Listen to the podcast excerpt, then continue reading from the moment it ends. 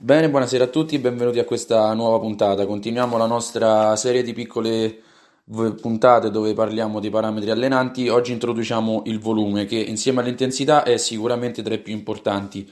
Il più importante per quanto riguarda l'ipertrofia. Cominciamo con lo spiegare cosa si intende per volume. Bene, una definizione che mi piace parecchio è quella di Paolo Evangelista, che dice che se per intensità intendevamo quanto impegno ci metto nel fare una cosa, il volume è quante volte faccio quella cosa.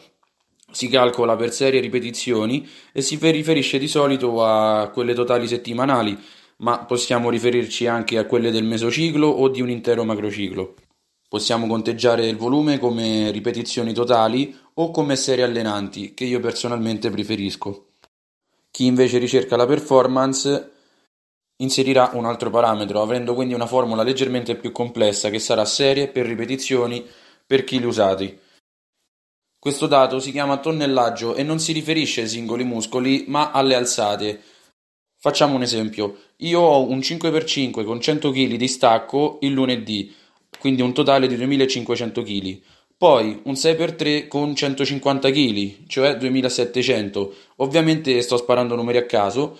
Avrò un tonnellaggio totale settimanale sullo stacco di 5200 kg. Anche il tonnellaggio può essere calcolato sia sulla settimana che sul mesociclo o sull'intero macrociclo. Mentre nel bodybuilding ci accontenteremo delle ripetizioni totali o delle serie allenanti e saranno calcolate sui singoli gruppi muscolari. Oppure sui movimenti come tirata, trazione, accosciata, estensione d'anca, spinte sopra la testa. Quello tra volume e intensità è decisamente il legame tra variabili più studiato e più importante per noi. Ai tecnici piace paragonarlo a una coperta corta. Se si tira da un lato si scopre dall'altro e se si tira troppo si rompe. La fase dove volume e intensità crescono di pari passo è breve e purtroppo riservata ai neofiti, ma chi è più avanzato dovrà per forza all'aumentare di una diminuire l'altra e nel tempo specializzarsi. Pensiamo alla differenza tra un powerlifter e un bodybuilder. Se si parla di volume non possiamo non nominare il dottor Mike Israel, cofondatore di Renaissance Periodization, ha un dottorato di ricerca in fisiologia dello sport alla East Tennessee State University, bodybuilder agonista e lottatore professionista di Brazilian Jiu-Jitsu. Vi lascio in descrizione due suoi interessantissimi articoli sul volume e vi consiglio in generale di seguirlo perché dà veramente parecchi parecchi spunti interessanti. Bene, in un articolo Mike Israel ci porta i vari tipi di volume. Abbiamo il minimo volume allenante, detto MEV, Minimum Effective Volume, il volume di mantenimento o MV, Maintenance Volume, il MAV, Maximum Adaptive Volume, cioè il massimo volume di adattamento, e l'MRV, il Maximum Recoverable Volume, massimo volume recuperabile. Bene, adesso andiamo ad analizzarli uno per uno. Partiamo dal MEV, il Minimum Effective Volume, è il volume minimo per ottenere miglioramenti.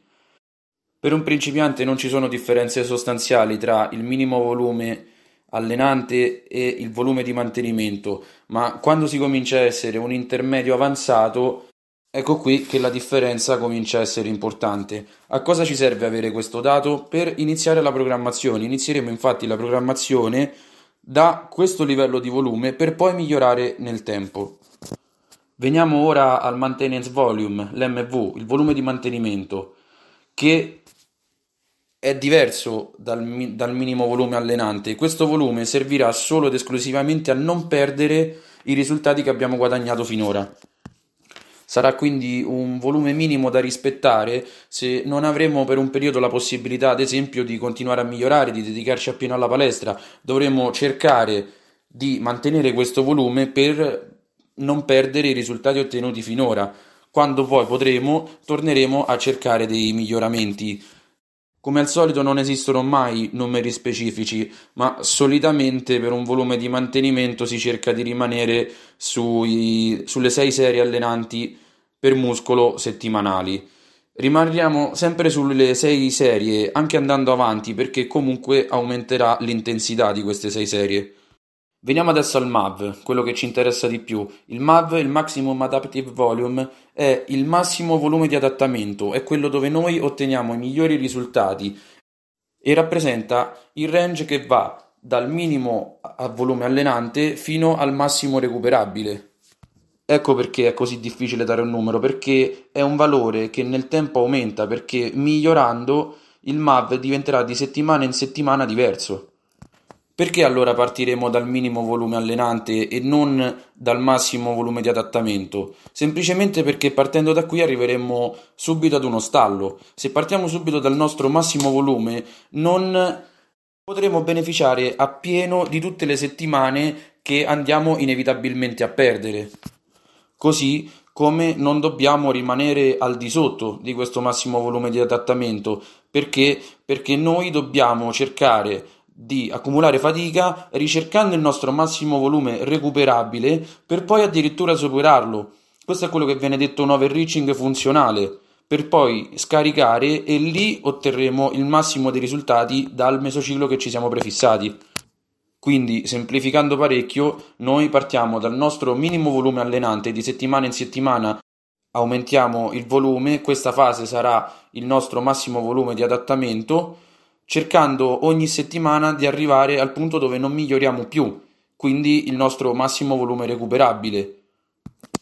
Da lì scaricheremo per poi ripartire con la nuova programmazione. Arriviamo quindi adesso all'MRV, il Maximum Recoverable Volume.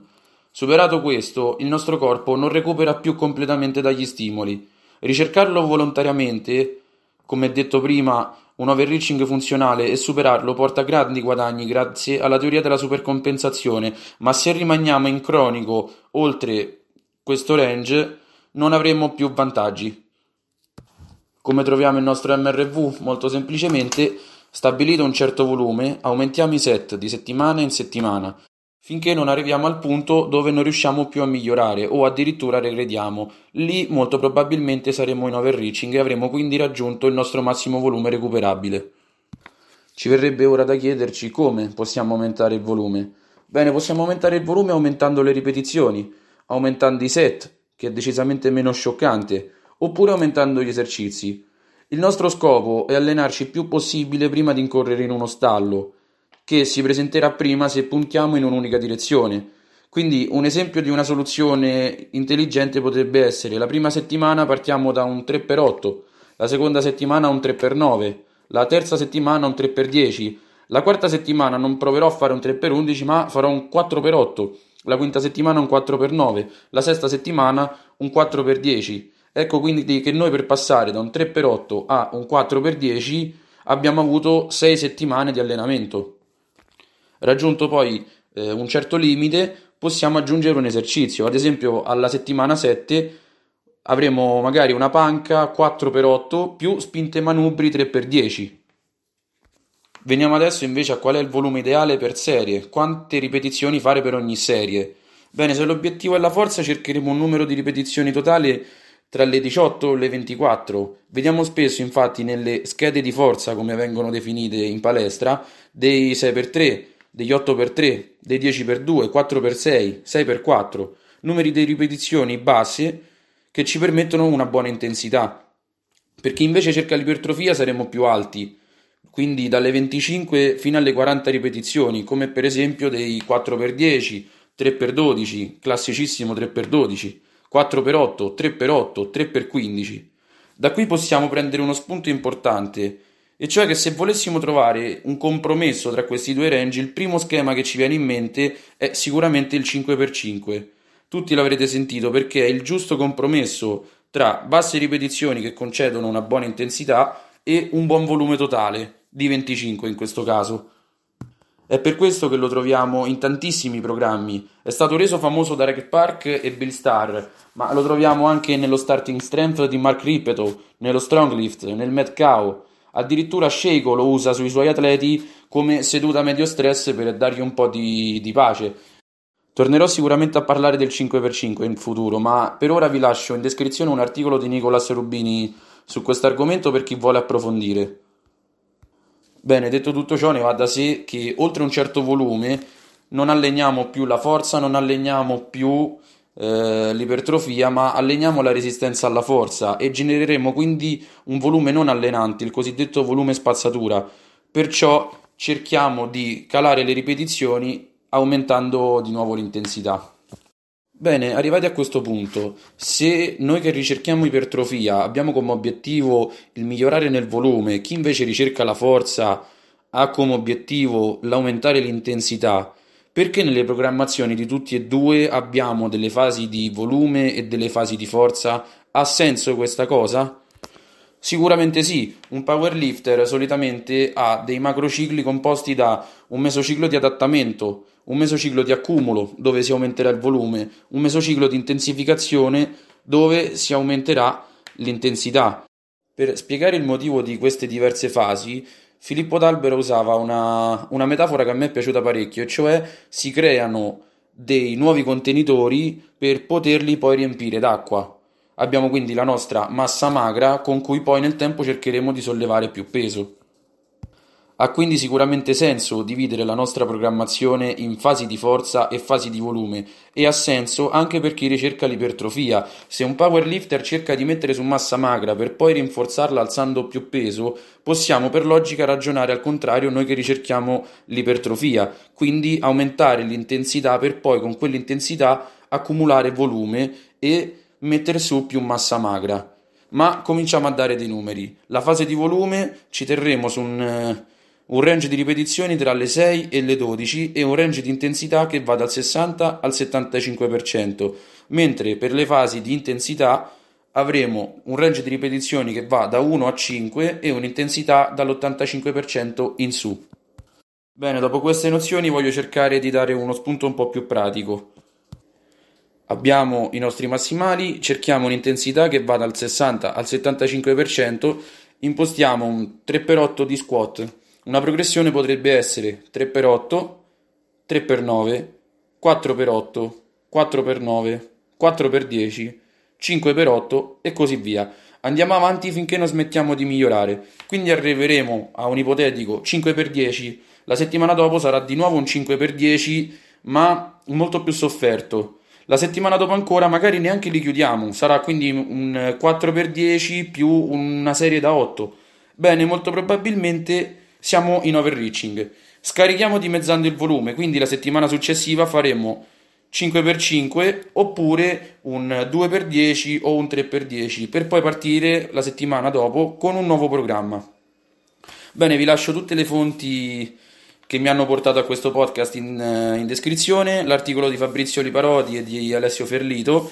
Vi lascio inoltre l'articolo sul volume di Israel per chi conosce bene l'inglese e il link ha una sua pagina dove dà linee guida sul volume sui singoli gruppi muscolari. L'articolo sul 5x5 di Nicolas Rubini è un podcast di bodybuilding e performance che intervistano Mike sul volume. Spero che la puntata vi sia piaciuta, non esitate a farmi eventuali domande, vi chiedo di condividere il podcast e darmi il vostro parere. Ci vediamo alla prossima puntata dove parleremo della frequenza e della densità.